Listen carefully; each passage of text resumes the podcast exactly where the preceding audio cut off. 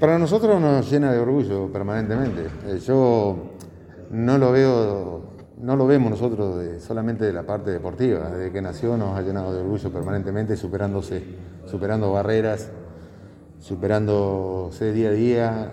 Y esto es una etapa más para ella y para nosotros de que sí se puede. Cuando vos te impones algo en la vida, lo conseguís con mucho esfuerzo, con mucho tesón, eh, lo conseguís. Y eso es lo que a nosotros nos enorgullece. Después estar, estar en donde está, eh, te lo digo en forma personal, eh, es un logro de ella porque hay que levantarse todos los días a las 4 de la mañana e ir a entrenar, ir a la tarde a entrenar, cuidarse en las comidas. es muy difícil hoy encontrar chicos que hagan eso. ¿Me entendés? Entonces yo siempre digo que es como un ejemplo para la juventud. Eh, que se acerquen a practicar deporte, el deporte contiene, el deporte eh, hace, ¿cómo te podría decir? Eh, resalta los valores de, los chicos. eso es lo único que te podría decir.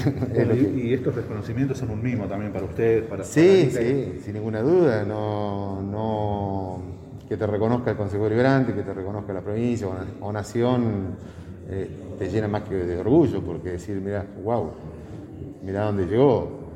Eh, yo siempre cuento una pequeña historia que nos pasó, porque nosotros siempre viendo los logros personales de ella a nivel personal, no, mira, puede, puede, puede. Y nos dimos cuenta realmente, o sea, el, orgullo que nos llenó de orgullo a nosotros cuando entramos, me acuerdo, en Río 2016 al estadio, con 20.000 personas, y la nombraron a ella y digo, mirá, mirá dónde llegó.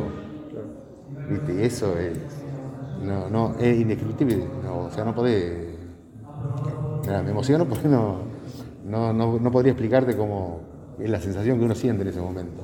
Recién hablabas que, estas cuestiones serían casi imposibles de lograr si no fuera por el apoyo gubernamental. Eh, ¿En qué lugar crees que, se encuentra hoy la, temática en la agenda política? Eh, por eso yo te decía, por ahí se van a enojar. Yo creo que le dan más importancia a cosas cuando dicen inserciones, de, ¿cómo es? De, exclusión y eso. Yo creería que se tendrían que volcar primero, hay cosas mucho más importantes, en incluir a chicos con discapacidad, antes de luchar en, un puesto para darle, qué sé yo, a ciertas personas, ¿me entendés? Eh, gracias a Dios, Anita no necesita eso, pero yo veo muchísimos chicos con discapacidad que no tienen la oportunidad laboral. Y yo creo que ese es el punto más importante que tendrían que estar tratando los políticos hoy en día. ¿eh? Porque yo visito todos los lugares de Pico, ando por todos lados. Yo no veo chicos con discapacidad trabajando en una facultad o en un. qué sé yo, en la municipalidad. En, donde sea. En donde sea. En cualquier lado, pueden. Pueden, ellos pueden. Danle la oportunidad, ellos pueden. Ese es el punto pendiente que tienen los gobernantes. Ese es el mensaje que los chicos pueden. Los chicos pueden, todos se pueden, escúchame. Eh, yo siempre digo, los chicos nacieron con una discapacidad, por eso son discapacitados y por eso los tenemos que incluir. Los demás eligieron un modo de vida. Ustedes me entienden lo que, les quiero decir.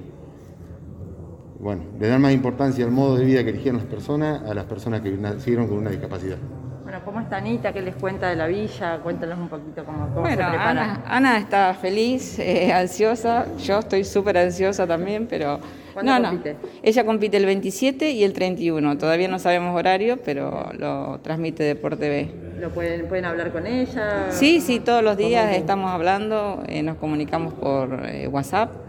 Así que hasta hace un ratito estuvimos hablando, nos mostraba la habitación le pedimos videitos para que, nos muestre cómo es allá y todo, pero no, está feliz, ella de haber llegado allá está chocha. Aparte otro tema, no nos olvidemos que está en el primer mundo. O sea, la comunicación es lo más común. se maneja de todas formas, viste que ahí de, afuera de la villa eh, no, ni un problema con la comunicación, que eso es muy importante.